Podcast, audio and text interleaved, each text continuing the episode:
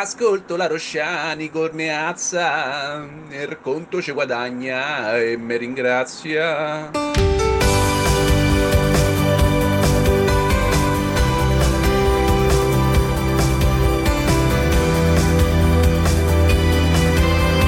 Due di denari, perché i nostri soldi sono una cosa seria.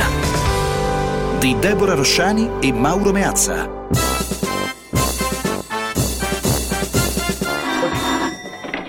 Campanello. Vado ad aprire? Sì. Lei è il signor Bonocore? Sì. È sfuggito a Diabolicus, ma a me non sfuggirà. Ma scusi, lei chi è? Sono l'agente delle tasse! Io non pago le tasse perché non ho più soldi. Sono troppe le spese. Vabbè, paese che vai, tradizioni che trovi, anche in Corea non è che puoi sfuggire al fisco, Mauro, eh? Beh, specialmente, sai, se ti chiami Samsung, cioè sei il possessore della Samsung, non il signor Samsung.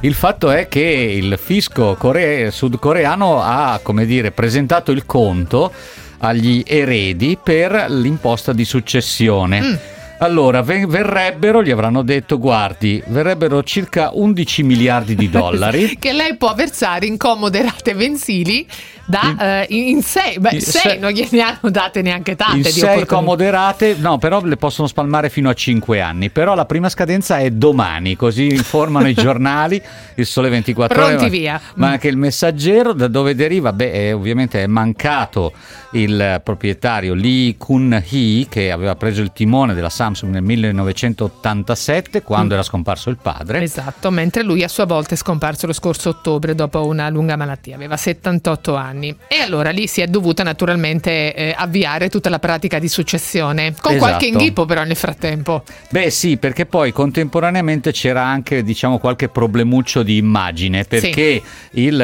lo scomparso, il compianto Lee Kun-hee, aveva, come dire, avuto delle vicissitudini anche di tipo giudiziario e aveva promesso che quello che poteva essere derivato dai fondi di azioni illecite, ecco, lui lo avrebbe restituito alla società. Sì. Allora, che cosa hanno deciso gli eredi, tra cui la moglie? Di fare una buona azione anche per il paese. Esatto, regaleranno 23.000 opere d'arte. Dicasi 23.000 opere d'arte, ma non parliamo poi del pittore lì del quartiere. Praticamente questi qua avevano in casa loro opere di Picasso, Chagall, Gauguin, e una collezione valutata 2 miliardi di dollari, in realtà, quindi molto poco rispetto alla tassa di successione, non ci pagano neanche una piccola parte. E poi regaleranno altre opere al Museo Nazionale di Arte Moderna e Contemporanea, quindi c'è Salvador Dalì, c'è Monet, c'è Renoir, insomma ci sono opere di grandissimo pregio che andranno al Museo Nazionale. E poi in più lo scomparso aveva anche deciso di destinare $1 miliardo per il sistema sanitario nazionale e poi per costituire anche centri di ricerca sui virus e altre strutture per fronteggiare l'epidemia di Covid-19, nonché strutture per la ricerca e la cura del cancro infantile. Noi l'abbiamo sempre detto che avere dei soldi è un gran grattacapo, se non li gestisci bene, se non hai un buon consulente finanziario che ti dice come fare, anche come comportarti naturalmente in rapporto al fisco. Comunque noi di consulenti finanziari parleremo tra poco, poi è giovedì, parleremo anche di investimenti, mercati finanziari, tantissime le notizie che stanno caratterizzando le sedute di borsa in questi ultimi giorni. Ti devo dire però, Mauro, quindi avremo Investire Informati, che anche Boris Johnson a Londra non se la passa tanto bene, però non per questioni legate a tasse di successione o patrimoni artistici o patrimoni in opere d'arte. Lui ha ristrutturato Downing Street. Voleva il 110%. No, in realtà ha speso un po' più del previsto e soprattutto non si capisce come abbia pagato questa ristrutturazione. E non riusciva a farsi approvare il 110% a casa sua, probabilmente. Esattamente, non so se esiste una misura simile, però insomma pare che si sia deciso di aprire un'inchiesta pubblica per capire come siano stati finanziati i lavori nell'appartamento del Premier e della sua compagna Carrie Simons, che avrebbe voluto dare alla residenza un tocco contemporaneo con carte da parati lavorate in oro e la mano della redattrice Lulu Lyttle, anche amata dal principe Carlo e da Mick Jagger, quindi hanno preso un fior di designer per rimettere a nuovo appunto Downing Street, per la bella spesa di 200.000 sterline che è stato pagato, ma il problema è capire se Johnson, che sarebbe stato nel momento in cui doveva pagare a corto di contanti, abbia usato 58.000 sterline dei fondi del suo partito. Ecco, vabbè, ma era un anticipo, non è che lui voleva proprio metterseli in tasca. Però no, gli hanno fatto due conti, perché lui guadagna 150.000 sterline l'anno per il suo incarico pubblico un po' impegnativo, e se ne spendi 200.000 euro appunto per ristrutturare l'appartamento, chi te li dà? Ma non poteva avere due soldi da parte, due soldi, comunque, due guarda che da sarebbe tutta una manovra, perché in realtà sarebbe appunto Cummings, che è un arcinemico di Kerry, perché la compagna di Boris ha allontanato Cummings appunto dall'entourage, dal cerchio magico, diremmo noi. Tutto anche l'ispiratore della Brexit, se non mi ricordo male. Allora sarebbe stato proprio lui a suggerire appunto tutto questa manovra e a chiedere di verificare chi aveva pagato i lavori. E insomma, le opere d'arte no, l'azienda quando la devi trasferire alle generazioni successive ci paghi un'imposta di successione che non finisce più, il mattone no, perché pure a Londra è difficile, e allora non ci rimane la criptovaluta, non ci rimane che la criptovaluta. Piano con la criptovaluta, perché se vedi Il Sole 24 Ore di oggi c'è un ottimo lavoro della collega Laura Serafini che riferisce di questa iniziativa Consob e Banca d'Italia. Sì, è stata ispirata insomma da due primarie istituzioni italiane che da tempo in realtà monitorano con grande attenzione quello che è la tentazione dei piccoli risparmiatori italiani di investire in Bitcoin e tutto il mondo delle criptovalute. Cosa ci hanno detto i signori Banca d'Italia e Consob? Che bisogna stare attenti, ci sono elevati rischi connessi con l'operatività in queste criptoattività, in questi cripto asset. I rischi sono così elevati che potrebbero anche arrivare alla perdita integrale delle somme di denaro utilizzate. Io adesso lo so che pioveranno i messaggi invece di tutti i sostenitori di queste criptovalute, allora faccio già subito il predicozzo: noi non siamo contrari per principio al Bitcoin e ai suoi fratelli, ma vogliamo solo invitare tutti alla prudenza. Sono strumenti non garantiti, sono strumenti non semplici da comprendere, e quindi se proprio voleste sperimentarli, fatelo per importi molto ridotti rispetto al vostro patrimonio. Guarda, Consob e Banca d'Italia fanno proprio l'elenco dei rischi sottostanti all'investimento in criptoattività: la scarsa disponibilità di informazioni in merito alle modalità di determinazione dei prezzi, la volatilità delle quotazioni, abbiamo visto anche in tempi recentissimi, da $65,000 nel giro di un weekend il prezzo del Bitcoin può scivolare a 55.000, e poi arrivo qua in ufficio e qualcuno mi chiede: ma Debora, cosa è successo nel weekend? E io dico: ecco, visto volete fare gli splendidi, e poi qualche cosa appunto di negativo può capitare. La complessità delle tecnologie sottostanti, l'assenza di tutele legali e contrattuali, di obblighi informativi da parte degli operatori e la assenza anche di specifiche forme di supervisione su tali operatori, e l'assenza di regole a salvaguardia delle somme impiegate. Quindi insomma manca ancora anche una disciplina, Mauro, normativa e legislativa, sulla quale si stanno anche interrogando gli organismi europei. Sì, infatti la Commissione sta facendo adesso, esaminando una proposta di regolamentazione che vorrebbe proprio disciplinare emissione, offerta al pubblico, prestazioni di questo tipo di servizi, contrasto anche ad abusi di mercato proprio per le diverse tipologie di criptoattività. Poi bisogna sempre considerare che, trattandosi di cosa puramente e solamente digitale, rimane esposta a tutti i vari rischi che sappiamo del web, quindi potrebbe anche essere oggetto di malfunzionamenti, di attacchi informatici, persino lo smarrimento delle credenziali di accesso, insomma. Ecco, tutto questo, ripeto, non siamo contrari in linea di principio, ma in futuro diventeranno probabilmente magari il sistema più diffuso di pagamento, non lo sappiamo, però se lo vogliamo considerare come tema di investimento per il nostro sudato risparmio, facciamo attenzione, piccole dosi che sono meno dolorose. Sai cosa scrive un ascoltatore? Il grande problema delle criptovalute riguarda la regolamentazione fiscale. È vero, perché c'è anche una certa diatriba in corso, o diatriba come preferite l'accento, proprio sul trattamento delle eventuali plusvalenze e minusvalenze che si possono generare con il trattamento di criptovalute. Ma guarda, io a questo punto aprirei proprio uno spazio, lo spazio dei professionisti. Oggi giovedì avremo Investire Informati con Lorenzo Alfieri, ma prima di Investire Informati abbiamo anche un altro professionista, rappresentante di tanti professionisti, che facciamo precedere da una chicca che ha scovato il nostro Danilo Di Trani. Chissà se piace a Paolo Molesini, sentiamo. Noi siamo i giovani più giovani, siamo l'esercito del surf. Allora, l'esercito del surf interpretata da...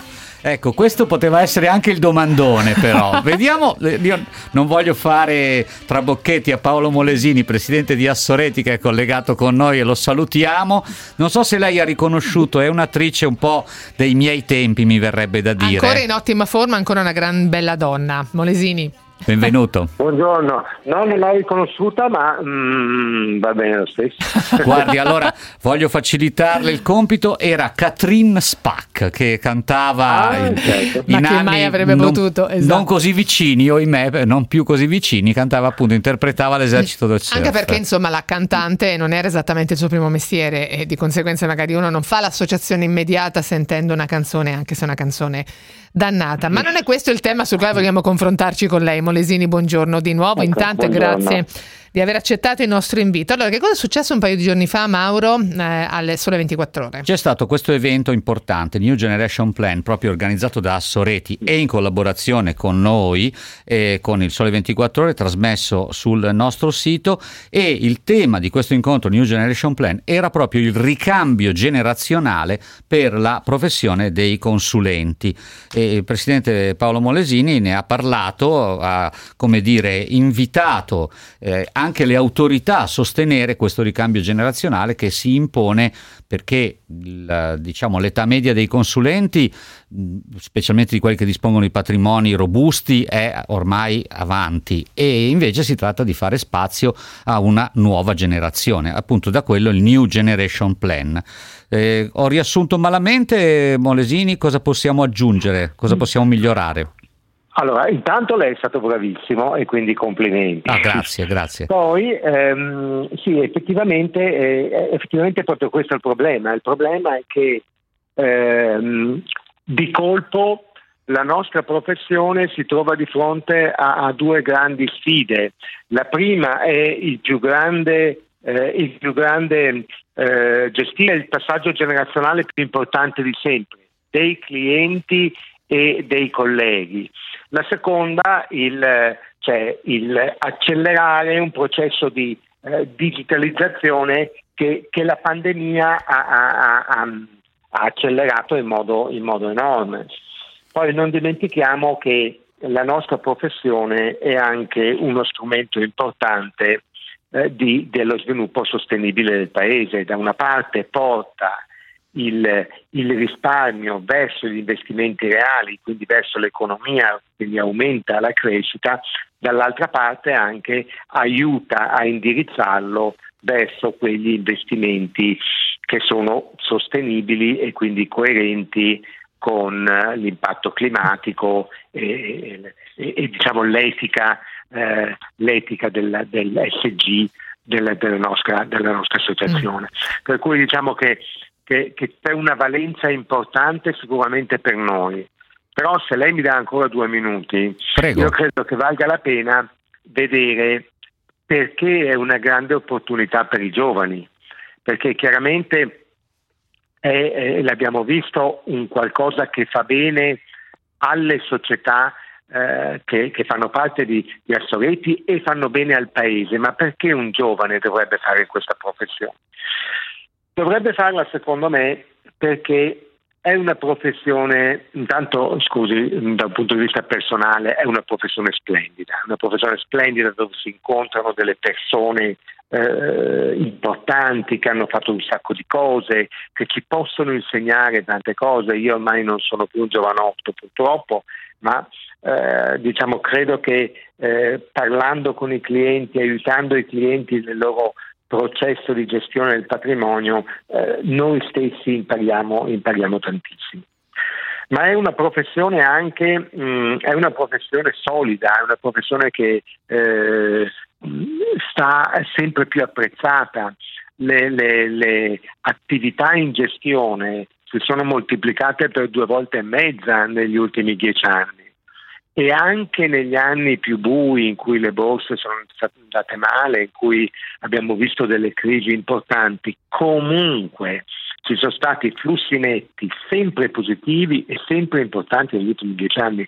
Per cui quella che è la grande paura, oddio vado a fare l'imprenditore e prendo dei rischi, in realtà, signori, tutte le persone che fanno bene il loro questo mestiere non hanno problemi di rischio, perché fanno una cosa molto utile, fanno una cosa utile per i clienti, è utile per il paese, è utile per loro stessi.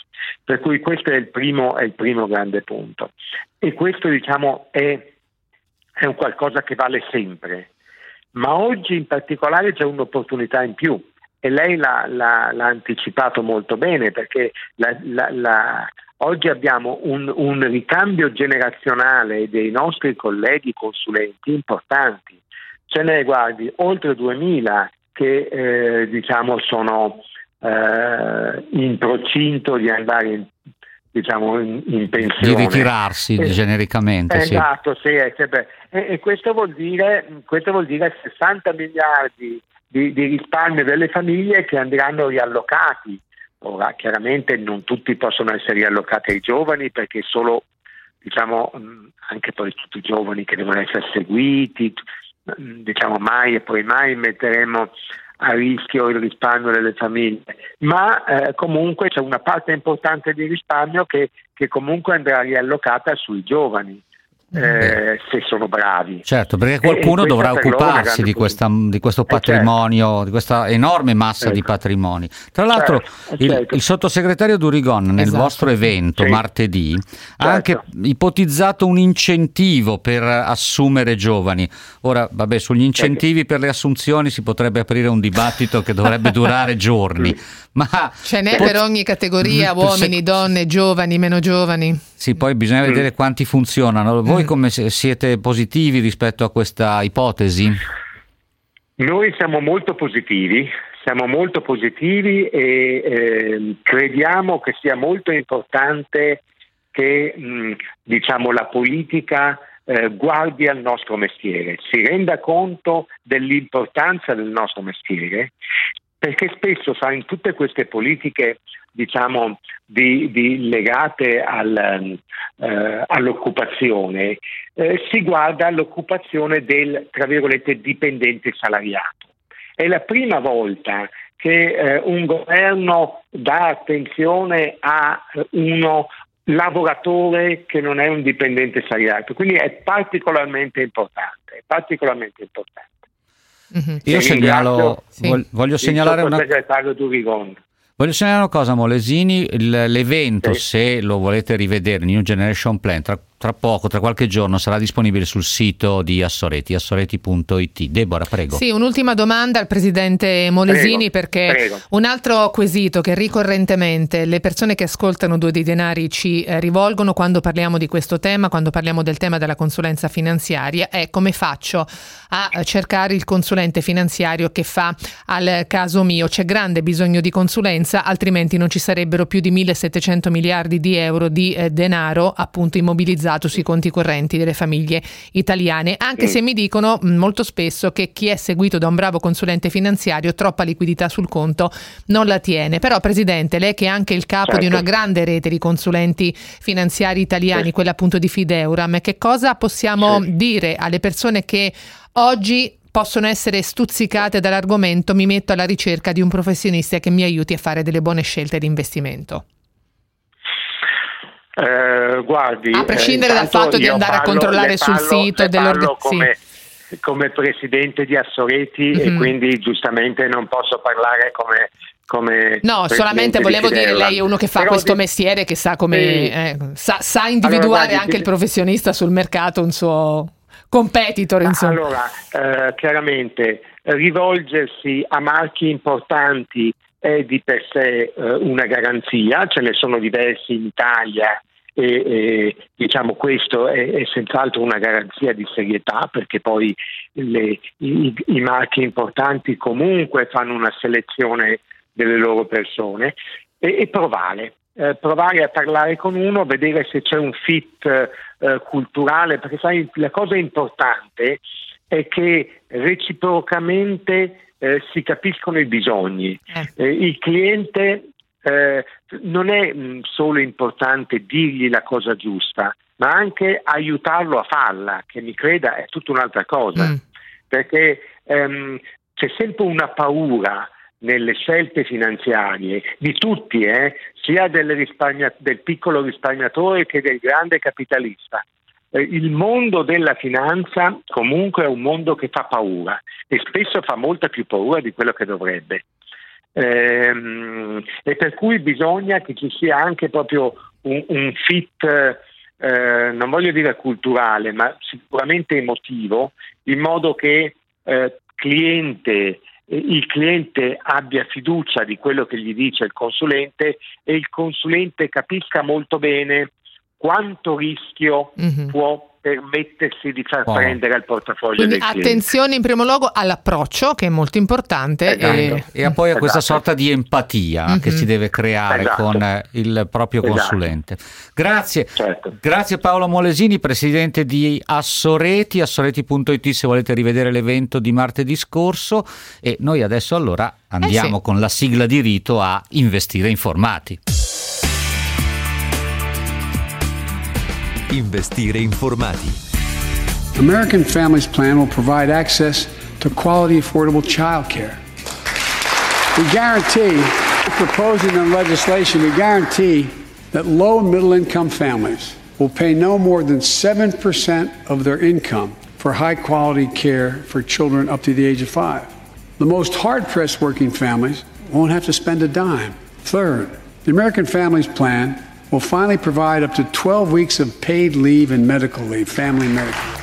Insomma, per introdurre degnamente il nostro ospite di oggi. No, scusami, mi stavo intanto distraendo, perché c'è un ascoltatore che scrive: perché non coinvolgere anche ANASF nel passaggio generazionale? Ma in realtà anche l'associazione proprio dei consulenti finanziari, in particolar modo quelli cosiddetti abilitati all'offerta fuori sede, stanno anche loro portando avanti una grande iniziativa in questo senso. Quindi guardate che non è che le categorie di rappresentanza viaggiano in ordine sparso e ognuno fa quello che gli pare. È un problema che riguarda tutti trasversalmente in questo momento. Vorrei dire di più, abbiamo anche fatto una puntata proprio con il presidente Conte, presidente ANASF Conte. Quindi andate a cercarla sul sito di Radio 24. Allora, cosa ha detto Biden? Se vuoi fare sfoggio del tuo inglese, visto che mediamente ti presenti sempre avendo mangiato qualche pagina del vocabolario. Guarda, non ho capito niente, ma ho letto tutto sul Sole 24 ore e ho capito che Biden vuole, per così dire, tendere la mano alla classe media e fare un'operazione che di questi tempi forse è rivoluzionaria, ma lo chiediamo a Lorenzo Alfieri, country head per l'Italia di JP Morgan Asset Management. Secondo me, Alfieri, l'operazione di Biden è far ripartire l'ascensore sociale, cioè un grosso shock fiscale e di risorse, in modo che ripartano le opportunità negli Stati Uniti e magari chissà anche altrove. Buongiorno Alfieri.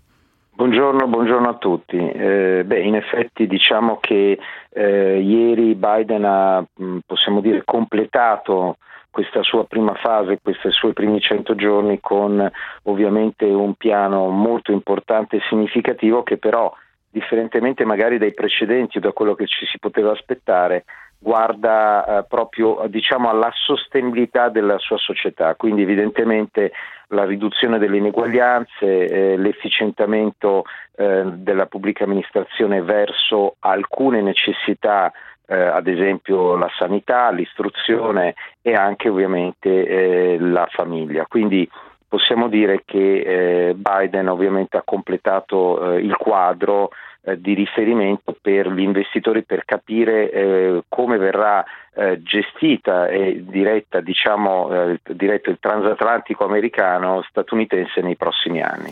Guarda, negli Stati Uniti ieri è stata una giornata pazzesca, ci sono state tante notizie che hanno attirato l'attenzione degli operatori, la presentazione nei primi 100 giorni appunto di presidenza Biden e dell'American Families Plan, la chiusura della riunione della Banca Centrale Americana, i colossi dell'high tech che hanno presentato i conti tutti strabilianti. Io direi che posso dirti anche come a tutte queste notizie hanno reagito i mercati.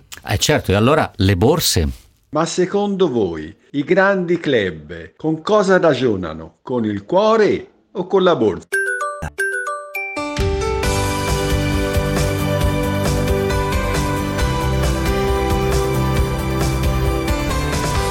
Due di denari. Investire informati. Allora, molti ascoltatori sono stati stuzzicati dalle considerazioni che abbiamo fatto in precedenza con Paolo Molesini, quindi saltando di palo in frasca volevo chiedere un commento anche a Lorenzo Alfieri su uno dei temi che abbiamo toccato poco fa col presidente di Assoreti. Abbiamo fatto questo ragionamento anche sul bisogno di consulenza degli italiani che detengono molta liquidità sui conti correnti. Un ascoltatore dice: allora, per non avere troppa liquidità, una persona dovrebbe avere tutti i soldi sempre investiti e non realizzare mai, altrimenti farebbe liquidità. Non è che l'uno esclude il primo comportamento escluda il secondo, bisognerebbe trovare un giusto equilibrio ed è per questo che è importante che un consulente finanziario lo faccia capire. Alfieri, qual è il suo pensiero su questo tema? Ma è il solito discorso appunto che l'investitore dovrebbe prima di tutto guardare una corretta pianificazione finanziaria, e cioè evidentemente gli investimenti sono in funzione delle proprie necessità. Costruita ovviamente una corretta pianificazione finanziaria, ecco che, per così dire, il termine dell'investimento, l'obiettivo dell'investimento anche temporale viene immediatamente identificato, e su questo ovviamente si modulano gli investimenti stessi. È corretto però ricordare che a fianco all'investitore ci deve essere il professionista, il consulente che lo aiuta in questa difficile opera e attività, cioè quella di identificare innanzitutto i propri bisogni più importanti, definire una corretta pianificazione finanziaria e alla fine individuare gli investimenti corretti. Mm-hmm. Allora, no, tra l'altro, appunto, per ribadire, non è che se una persona decide di risparmiare, quel risparmio lo va a destinare a prodotti di investimento, deve totalmente investire tutto. È chiaro che un po' di liquidità sul conto serve per le emergenze, per mandare avanti la famiglia, e può essere anche una cifra, se uno ha bisogno di quella, per sentirsi sicuro, ragguardevole, ma non deve essere tutto destinato ad una direzione o ad un'altra. Ecco, diciamo che bisognerebbe trovare un equilibrio. Sto intanto continuando a leggere i messaggi su questo argomento di molti ascoltatori che effettivamente ritengono che si debba fare o una scelta o l'altra. L'equilibrio è un termine complesso. Prego, appunto, facevo riferimento alla pianificazione finanziaria, perché all'interno di questa pianificazione ci deve essere un corretto collocamento della liquidità che deve essere utilizzato e utilizzabile proprio per uno specifico fine. Quindi evidentemente anche la liquidità può rappresentare uno strumento, ma in funzione ovviamente di una pianificazione più complessa e più ampia del proprio patrimonio. Io vorrei spostare il ragionamento su qualche settore. Sicuramente in questi anni abbiamo visto questa grande crescita, e mi pare anche i conti ultimi lo confermano, delle società della tecnologia. C'erano le FANG prima, com'è che era questa sigla, Debora? Facebook, Alphabet, Netflix e Amazon e Google, scusami. Caspita, allora, aspetta un attimo. Però guarda che adesso ti voglio dire che ci sono le FAMAG. Hai letto Netflix, Il sole 24 ore? Sì, l'ho letto lì, perché Netflix non mi è caduto in disgrazia, praticamente ha avuto un tracollo degli abbonati e di conseguenza è stata espulsa da questo club delle società delle tecnologiche appunto americane, tra le prime della classe praticamente della tecnologia statunitense. Ma questo fatto Netflix, Alfieri, in effetti è stata una protagonista assoluta di questi periodi, di questi mesi di pandemia. È la forte volatilità, la rotazione vorticosa quasi alla quale si assiste per certi settori, come in questo la tecnologia? Diciamo che uno degli elementi che deve essere sempre valutato molto attentamente è l'eredità ovviamente di questa forte fase di ricopertura, di ripresa, di recupero ovviamente dopo la crisi della parte iniziale del 2020. Questo forte recupero è anche figlio ovviamente di un'abbondante liquidità, ma ce lo siamo detti molte volte, e non deve ovviamente distogliere l'attenzione dall'investitore di guardare ovviamente alle aziende, a ogni singola azienda, ai suoi reali valori e quindi ai profitti che realmente può produrre. La tecnologia sicuramente è uno dei settori più interessanti, soprattutto con prospettive di medio-lungo termine, se pensiamo a tutte le trasformazioni in atto, ma dall'altra parte non bisogna ovviamente cadere nell'inganno che qualsiasi azienda tecnologica vada a comprare a qualsiasi prezzo continuerà a salire. Ecco, su questo ovviamente bisogna essere molto attenti. Soprattutto quelle di cui parliamo ogni giorno, magari c'è tutto un mondo a parte, un sottobosco di tecnologia molto interessante per gli operatori finanziari, e quindi per questo è bene che anche in queste scelte di investimento, se ci piace l'ambito tecnologico, ci segua qualcuno di molto specializzato. Detto questo, a proposito di tecnologia, una cosa interessante che ieri, comunicando i suoi dati di bilancio, ha detto Tim Cook di Apple, che faranno, qui tocca utilizzare della terminologia in inglese, ma poi sono circostanze che quando si concretizzano hanno un impatto sul mercato molto rilevante, quindi vale la pena spiegarlo. Faranno un'operazione di buyback, quindi di riacquisto di azioni proprie, per $90 miliardi. Un'operazione che veramente è pari a 4 manovre di bilancio italiane. Alfieri, perché una società ad un certo punto decide di fare queste operazioni? Quali sono appunto le logiche che le spiegano? Ah, di solito quando c'è un'abbondante liquidità che viene generata dalla propria attività tradizionale e caratteristica, è chiaro che questa liquidità può essere utilizzata in vari modi. Uno di questi è quello proprio di ricomprare le azioni, riducendo evidentemente il flottante e quindi rendendo, per così dire, più rara la merce, e cioè l'azione, e gratificando inevitabilmente anche gli azionisti attraverso i dividendi. Quindi è un processo molto utilizzato negli ultimi decenni, possiamo dire, dalle aziende, soprattutto ovviamente in momenti di grossa crescita e in questo caso per Apple di grandissimo successo sotto tutti i punti di vista. Debora, non so se vogliamo già partire con il nostro appuntamento del giovedì. Sì, dai, partiamo, perché c'è bisogno di studiare un attimo, anche se l'abbiamo un po' detto, ma forse non l'abbiamo detto bene, quindi consentiremo agli ascoltatori di googlare, e qua c'è pure l'aiutino. Va bene, allora.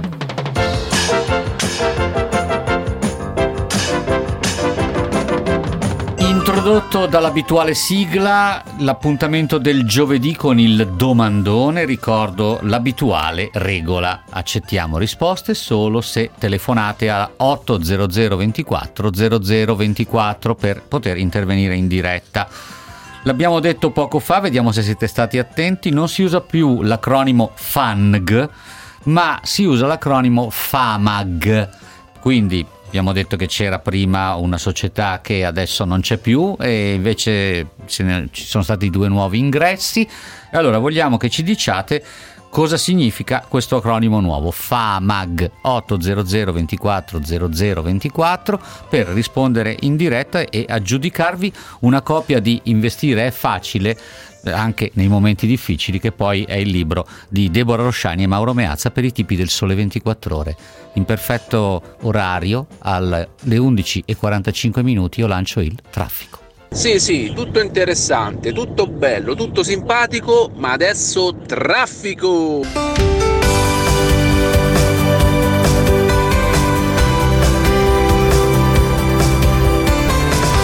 Due di denari.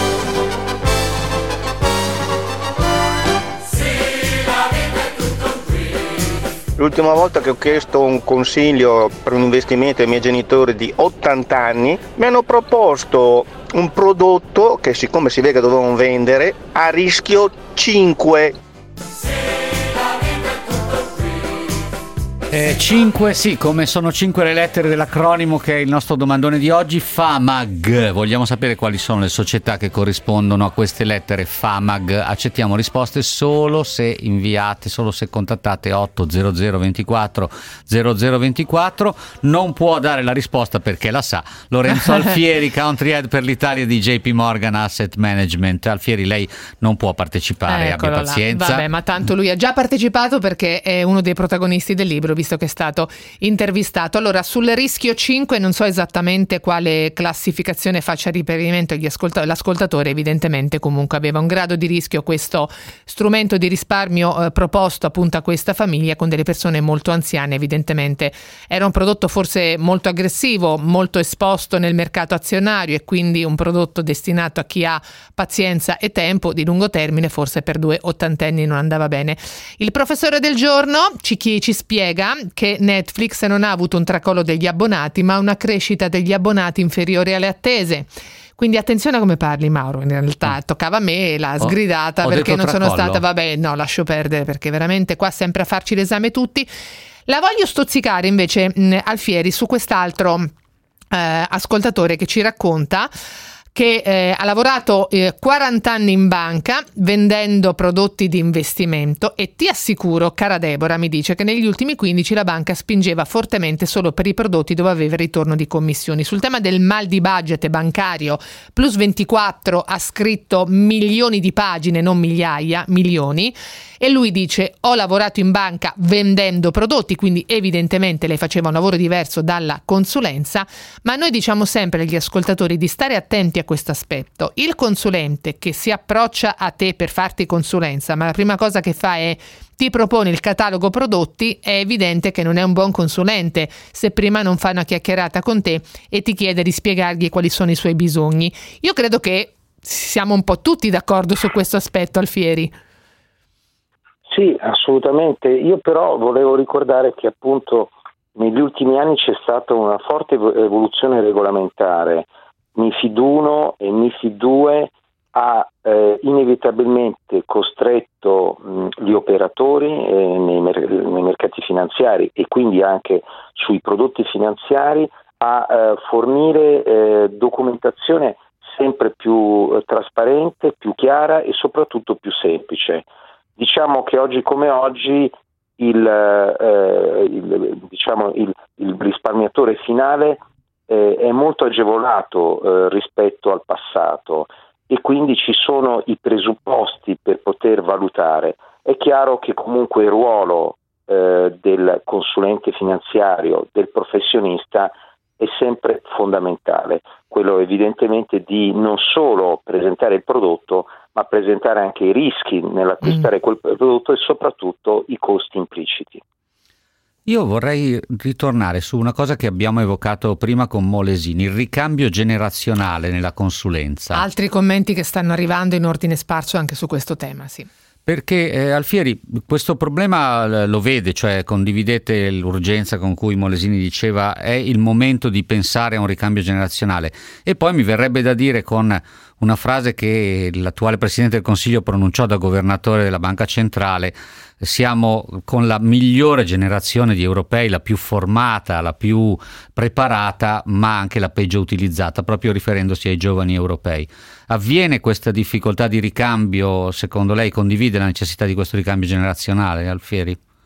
Ma non solo direi la necessità, ma come diceva il Presidente Molesini è una grandissima opportunità. L'Italia, ovviamente non lo scopro certo io, è un paese con una ricchezza enorme, una ricchezza ovviamente che deve essere adeguatamente utilizzata e investita. Quindi il lavoro che viene svolto dai consulenti è un lavoro sicuramente di primaria importanza. È vero che purtroppo in Italia, ma non solo in Italia, l'età media dei consulenti è probabilmente troppo alta. Questo richiamo, questa chiamata alle armi per i giovani è molto importante. È molto importante anche non solo per la necessità di ricambiare, per così dire, quindi di un ricambio ad ogni costo, ma anche e soprattutto per avvicinare, ripeto, i giovani a una professione che in Italia non solo ha delle interessantissime opportunità. Allora, intanto, vabbè, ovviamente si è scatenato il dibattito su come ho definito la situazione di Netflix in merito agli abbonati, lascerei perdere l'argomento. Abbiamo avuto peraltro ieri i dati di Assoggestioni sull'andamento del mese di marzo per il settore del risparmio gestito italiano, i dati sono piuttosto positivi, il patrimonio complessivo in gestione tocca il suo nuovo record storico, 2.445 miliardi di euro. Questo significa, Alfieri, che i risparmiatori italiani, le famiglie italiane, appunto molte deterranno anche forte liquidità, ma molte decidono anche di investire su strumenti collettivi di investimento, appunto il denaro che risparmiano. Che cosa ci racconta questo dato contestualizzato anche rispetto al momento storico che stiamo vivendo, di una fase di difficoltà economica evidente del nostro paese che ha grandi aspettative sul recovery plan e dall'altra parte borse che hanno le loro complessità, mercati che hanno le loro complessità? Sì, direi che questa tendenza che abbiamo verificato negli ultimi anni, cioè di guardare sempre con maggiore attenzione a prodotti che diversificano, a prodotti altamente gestiti in modo molto professionale e quindi evitare il cosiddetto fai da te, è un processo ineluttabile che viene confermato anche quest'anno, nei primi mesi di quest'anno, ma comunque è un trend che sta continuando a testimoniare il fatto che gli investitori finalmente si sono resi conto che i mercati finanziari sono sempre più complessi, articolati, difficili ovviamente da leggere, bisogna lasciare per così dire il compito ai professionisti. È necessario che siano controllati questi professionisti, è necessario che i professionisti forniscano una documentazione molto trasparente ed accurata degli investimenti e i costi, ma comunque il processo, ripeto, è quello verso ovviamente un utilizzo sempre più elevato di questi strumenti. E volevo permettermi solo un commento su Netflix.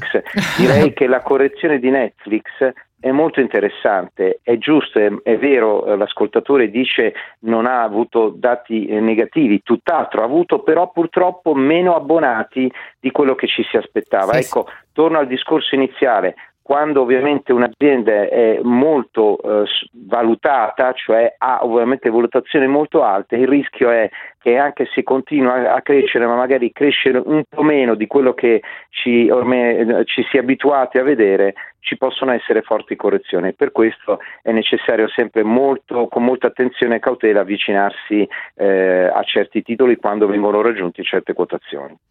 C'è un SMS, Alfieri, che in qualche modo riassume tante decine, centinaia di messaggi che ci arrivano un po' di questo tenore in questi anni. La banca mi ha chiamato per investire i soldi, un guadagno di 200 euro l'anno, mi chiedo se abbia senso investire grandi cifre per così poco. E certo, gli investimenti in questo momento, se uno vuole trovare grandi rendimenti, deve assumere enormi rischi, mi viene da dire, però è anche in termini di tempo, comunque non è che ottieni dei risultati in 2 mesi, cioè dipende anche da cosa ti aspetti e in che periodo. Il panorama è questo, e questa è poi anche la difficoltà per i consulenti finanziari, Alfieri. Sì, è legato questo fattore proprio all'atteggiamento degli investitori ancora legati al breve termine. Siamo di fronte a mercati che sono saliti molto, quindi hanno scontato molte delle aspettative di crescita.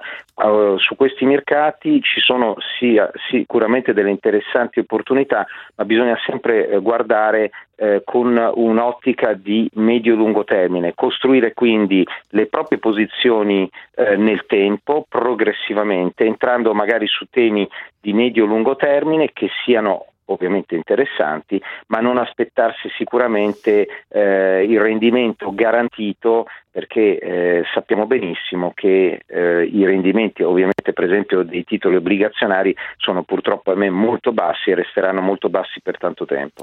Allora io direi che possiamo dare la parola all'ascoltatore che si è candidato a rispondere al nostro domandone di quest'oggi, che Mauro adesso andrà a ribadire, preceduto naturalmente dall'apposita sigla che Pietro Lacorte tempestivamente appone.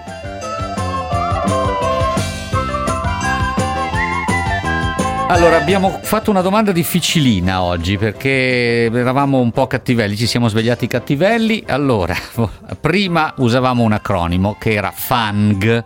Adesso, per definire le prime della classe della tecnologia USA, della tecnologia statunitense, usiamo un altro acronimo e questo acronimo è FAMAG, F-A-M-A-G. Noi vogliamo sapere quali sono le società che si celano dietro a questo acronimo. Abbiamo già discusso sul fatto che la N non c'è più e questo era l'aiutino, insomma, che vi abbiamo dato perché Netflix effettivamente, sapete, ha avuto delle difficoltà anche qui a Due di denari, sì, oggi. Esatto, difficoltà non ne ha, esattamente come ribadiscono gli ascoltatori, ha avuto nell'ultimo periodo un numero inferiore di abbonati rispetto alle attese. Comunque Gabriele da Bergamo ci tira fuori dalle secche di questo dibattito e ci dà la risposta corretta. Gabriele, benvenuto, speriamo almeno. Buongiorno, grazie per l'opportunità. Le società sono Facebook, sì, Apple, sì, Microsoft, Amazon e Google. Bene. Tra l'altro la new entry è Microsoft al posto di Netflix, perché in realtà FANG per un lungo periodo è stata anche definita FANG, cioè l'acronimo utilizzava anche le due A di Apple e Amazon, quindi le due ci sono sempre state più o meno, ma entra, potremmo Microsoft utilizzare anche il gergo calcistico. Attenzione, l'acronimo sostituisce esatto, Microsoft entra al posto di Netflix. E noi invece entriamo negli ultimi secondi della nostra trasmissione. Allora abbiamo il tempo per ringraziare Gabriele, lasci i suoi dati, riceverà il nostro Investire è facile anche nei momenti difficili, il nostro libro, e ringraziamo naturalmente Lorenzo Alfieri, Country Head per l'Italia di JP Morgan Asset Management, oggi protagonista del nostro Investire Informati. Debora? Grazie a tutti per essere stati con noi, ci ritroviamo domani. Tra l'altro continueremo ancora a parlare di risparmio, ma con un focus molto interessante dedicato alle donne investitrici, e ce ne sono almeno 60.000 di profili interessanti in Italia. Ve lo racconteremo domani. A domani.